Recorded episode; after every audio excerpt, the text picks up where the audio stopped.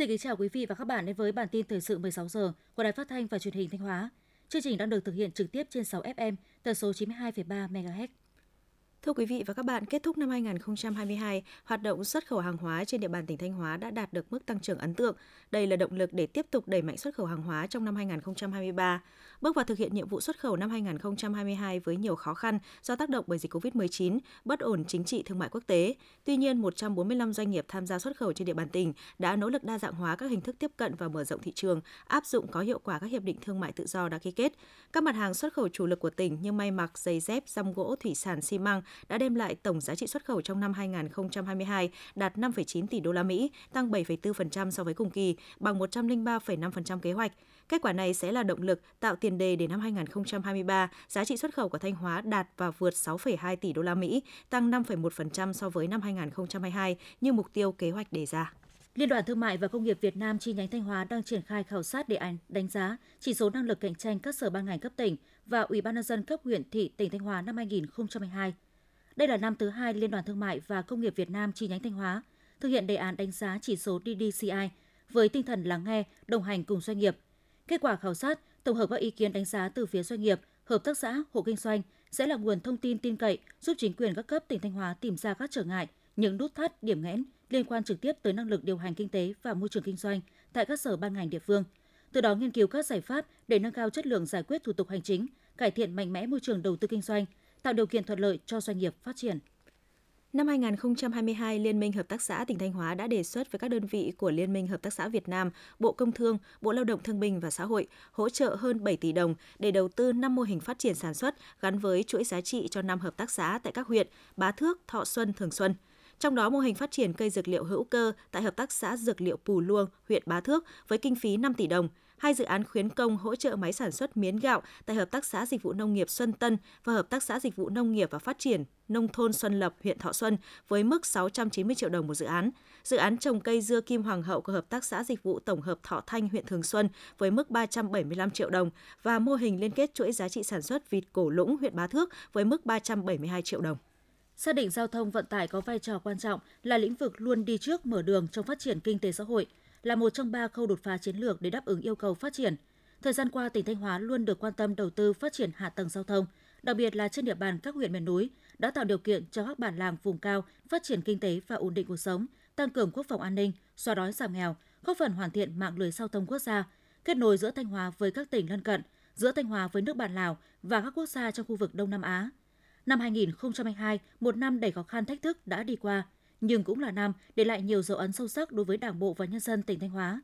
Cùng chung niềm phấn khởi và tự hào bởi những chỉ tiêu quan trọng đạt được trên các lĩnh vực phát triển kinh tế xã hội, Thanh Hóa đang có một diện mạo mới bởi những tuyến đường thanh thang nối liền những bản làng vùng cao còn nhiều khó khăn sẽ có cơ hội phát triển.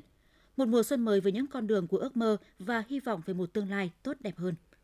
Sáng nay ngày 22 tháng 1, tức ngày mùng 1 Tết Nguyên đán, thời tiết nắng ấm nên người dân đi chúc Tết du xuân đầu năm tham gia giao thông trên các tuyến đường tăng cao. Ngay từ sáng, rất đông người dân tập trung về các điểm vui chơi công cộng của thành phố như tượng đài Lê Lợi, quảng trường Lam Sơn, khiến lượng phương tiện tham gia giao thông trên các tuyến đường như đại lộ Lê Lợi, Phan Chu Trinh tăng cao. Nhìn chung, người tham gia giao thông đều chấp hành các quy định trật tự giao thông, không lai đèo nhiều người và chấp hành hiệu lệnh của đèn tín hiệu giao thông. Tuy nhiên, bên cạnh đó vẫn còn một số ít thanh thiếu niên đi mô tô xe gắn máy không đội mũ bảo hiểm, phóng nhanh vượt ẩu. Tiếp theo là phần tin trong nước. Sáng mùng 1 Tết Quý Mão, Ủy ban nhân dân tỉnh Con Tum phối hợp với các lực lượng Bộ Chỉ huy Biên phòng tỉnh, Bộ Chỉ huy Quân sự tỉnh đã long trọng tổ chức lễ chào cờ chủ quyền tại cột mốc ngã ba biên giới Việt Nam, Lào, Campuchia. Dưới lá cờ Tổ quốc, đại diện lãnh đạo Bộ Chỉ huy Biên phòng tỉnh hứa quyết tâm hiệp lực, chung sức, đồng lòng cùng cán bộ nhân dân trên địa bàn hoàn thành tốt nhiệm vụ quản lý, bảo vệ toàn vẹn lãnh thổ, an ninh gần 300 km đường biên giới quốc gia giáp với nước bạn Lào và Campuchia. Những tháng cuối năm 2022, xuất khẩu rau quả của Việt Nam tiếp tục khởi sắc với kim ngạch bình quân khoảng 250 đến 260 triệu đô la Mỹ một tháng. Dự báo năm 2023 sẽ là năm bùng nổ của ngành hàng lợi thế này và con số 4 tỷ đô la Mỹ là mục tiêu hoàn toàn có thể chinh phục. Những ngày cuối của năm nhâm dần, bên cạnh niềm vui trúng mùa, trúng giá trái cây, bà con nhà vườn ở nhiều địa phương còn được doanh nghiệp đến tận vùng nguyên liệu để ký kết hợp đồng xuất khẩu cho những đơn hàng trong năm mới quý mão. Vấn đề còn lại là các cam kết về chất lượng để trái cây Việt đi xa và trụ vững ở tất cả các thị trường. Mục tiêu 4 đến 5 tỷ đô la Mỹ cho cả ngành hàng là hoàn toàn khả thi.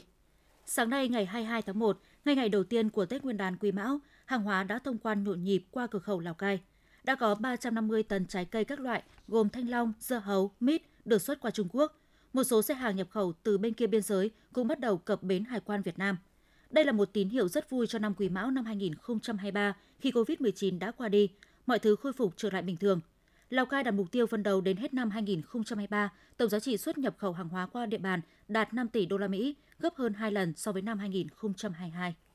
Ủy ban nhân dân thành phố Móng Cái, tỉnh Quảng Ninh cho biết, các cặp cửa khẩu giữa Việt Nam và Trung Quốc trên địa bàn thành phố sẽ bước vào kỳ nghỉ Tết Nguyên đán Quý Mão 2023 kéo dài 7 ngày, bắt đầu từ ngày 21 tháng 1 tức 30 Tết đến hết ngày 27 tháng 1 tức mùng 6 Tết. Việc nghỉ Tết được thực hiện tại các cặp cửa khẩu cầu Bắc Luân 2 và cầu phao km 3 4 Hải Yên và được thống nhất giữa chính quyền thành phố Móng Cái, tỉnh Quảng Ninh và thành phố Đông Hưng, tỉnh Quảng Tây, Trung Quốc. Riêng cửa khẩu cầu Bắc Luân 1, cửa khẩu làm thủ tục xuất nhập cảnh sẽ duy trì làm việc bình thường trong suốt thời gian Tết.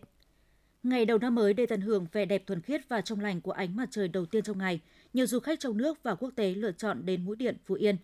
Sau khi bắt đầu mùa xuân cũng là lúc biển trở nên êm dịu và khi đứng ở Mũi Điện, du khách dễ dàng ngắm được mặt trời ở phía biển đông đẹp nhất. Đó chính là lý do vì sao nhiều du khách chọn năm mới để đến đây. Đêm qua, bệnh viện Từ Dũ thành phố Hồ Chí Minh đã đón chào những em bé mèo vàng đầu tiên trong cảm xúc vỡ òa của y bác sĩ và các gia đình. Tại Hà Nội, những công dân nhí đầu tiên của Việt Nam cũng cất tiếng khóc chào đời trong niềm vui của cha mẹ và các y bác sĩ của bệnh viện Phụ sản Trung ương. 0 giờ 00 phút, bốn em bé sơ sinh chào đời khỏe mạnh, gồm 3 bé trai và một bé gái. Tất cả các em đều có cân nặng 3 kg trở lên. Sức khỏe của các bà mẹ và em bé đều rất tốt. Đúng 7 giờ 30 phút sáng nay, tàu Sliver Spirit đã đưa 500 khách quốc tế đến sông đất Quảng Ninh tại cảng tàu quốc tế Hạ Long. Dự kiến trong ngày hôm nay, cảng tàu khách quốc tế Tuần Châu sẽ đón khoảng 1.500 đến 2.000 lượt khách và dự kiến trong dịp Tết Nguyên đán sẽ đón khoảng 10.000 lượt khách. Ngay sau kỳ nghỉ Tết Nguyên đán Quý Mão 2023, một loạt cơ sở giáo dục đại học bắt đầu nhận hồ sơ xét tuyển đại học chính quy theo phương thức xét học bạ. Trong hội nghị tổng kết công tác tuyển sinh năm vừa rồi, Bộ Giáo dục và Đào tạo có khuyến cáo các trường nếu không cần thiết thì không cần xét tuyển sớm. Tuy nhiên, theo quy chế, các trường được quyền hoàn toàn có thể tổ chức xét tuyển sớm. Việc cung cấp thông tin cho thí sinh khi xét tuyển xong chỉ là tạm thời hoặc trúng tuyển có điều kiện. Do đó, các trường vẫn có thể tổ chức xét tuyển sớm bình thường nếu như các trường có nhu cầu. Cục Đăng kiểm Việt Nam vừa báo cáo về việc triển khai chỉ đạo của lãnh đạo Bộ Giao thông Vận tải liên quan đến công tác đăng kiểm với bốn nội dung cụ thể, trong đó nghiên cứu siết chặt hơn nữa các điều kiện, quy định đối với việc cấp giấy phép hoạt động đơn vị đăng kiểm xe cơ giới.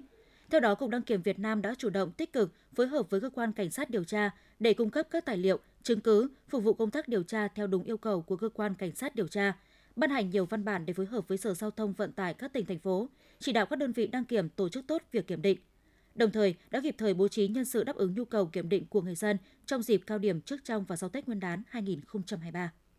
Theo báo cáo của Bộ Công an, hôm qua tức ngày 30 Tết, cả nước xảy ra 22 vụ tai nạn giao thông, làm 13 người tử vong và 15 người khác bị thương. Lực lượng cảnh sát giao thông trên cả nước đã kiểm tra phát hiện xử lý gần 3.400 trường hợp vi phạm và tạm giữ 111 xe ô tô, 1.463 xe mô tô và 16 phương tiện khác, tước 789 giấy phép lái xe các loại. Trong đó riêng xử lý vi phạm nồng độ cồn là 1.232 trường hợp, như vậy, trong các ngày 29 và 30 Tết, lực lượng cảnh sát giao thông trên cả nước đã kiểm tra xử phạt 2.632 trường hợp vi phạm nồng độ cồn. Năm 2019, luật phòng chống tác hại của rượu bia chính thức có hiệu lực đã phần nào hạn chế tỷ lệ người dân sử dụng rượu bia. Cùng với đó, Nghị định 100 của Chính phủ cũng tăng nặng xử phạt đối với những người vi phạm nồng độ cồn khi điều khiển phương tiện tham gia giao thông. Tuy nhiên, mỗi khi Tết đến xuân về, người dân thường có thói quen mời nhau chén rượu nên tiềm ẩn nguy cơ cao xảy ra tai nạn giao thông bởi đã sử dụng rượu bia nhưng vẫn lái xe sẽ rất nguy hiểm không chỉ cho bản thân và những người xung quanh. Do đó, việc xây dựng văn hóa giao thông trong những ngày Tết đã uống rượu bia không lái xe sẽ tạo nên cơ sở vững chắc cho một môi trường giao thông an toàn, không xảy ra tai nạn.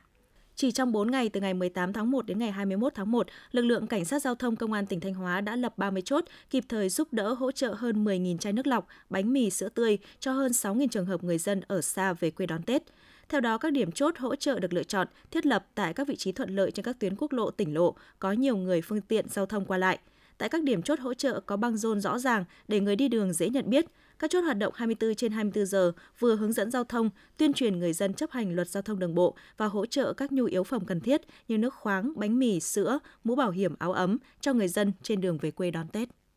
Những thông tin vừa rồi cũng đã khép lại chương trình thời sự của Đài Phát thanh và Truyền hình Thanh Hóa. Xin kính chào và hẹn gặp lại quý vị và các bạn trong những chương trình sau.